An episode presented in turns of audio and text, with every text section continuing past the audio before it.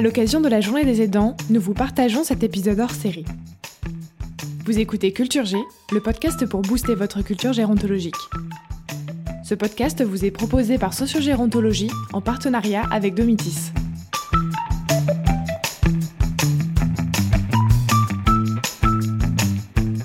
Vous est-il déjà arrivé en tant qu'aidant de vous retrouver dans des situations malaisantes avec vos proches?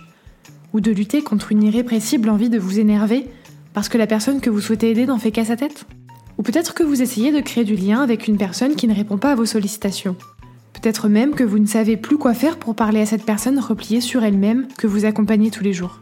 Que vous soyez bénévole dans un EHPAD, aide-soignante à domicile ou proche aidant, il arrive qu'on ne trouve pas les mots. Parfois on ne sait pas quoi dire, on ne sait plus parler ni s'écouter, on a l'impression de ne pas faire les choses comme il faut, sans pour autant savoir comment faire autrement.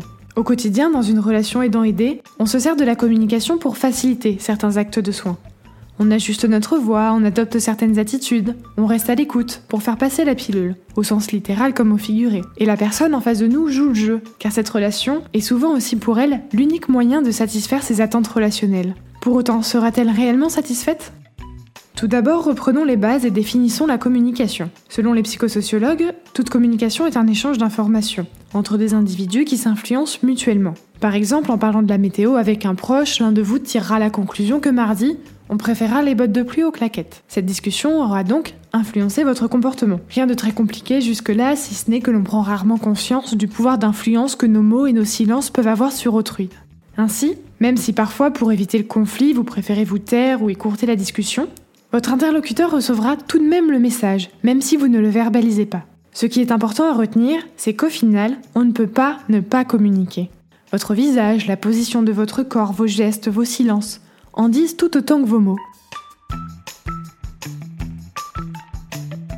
Quand on passe d'une relation affective à une relation aidant-aidé, nous changeons les raisons de nos interactions. Nous arrêtons d'utiliser la communication comme une fin en soi, mais comme un moyen d'accomplir un acte de soin ou une aide à la personne. On sort de la relation affective pour une relation plus utilitaire. On ne se rend plus visite pour discuter ou prendre des nouvelles, mais pour apporter des courses, faire des papiers, préparer un plat. Et le risque, c'est d'oublier la personne pour qui elle est et ce qui vous lie à elle. Créer du lien, répondre aux attentes relationnelles, c'est ne plus utiliser la communication dans le soin, mais hors du soin. Prenez le temps de retrouver la raison qui fait que vous êtes lié à la personne.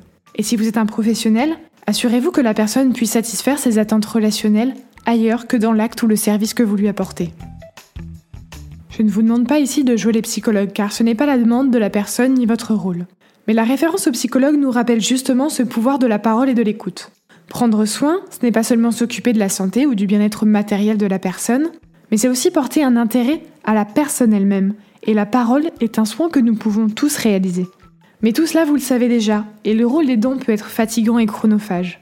Consacrer du temps à la personne, ne serait-ce qu'un petit peu, c'est déjà beaucoup. Bien sûr, ce n'est pas facile avec nos agendas déjà bien remplis.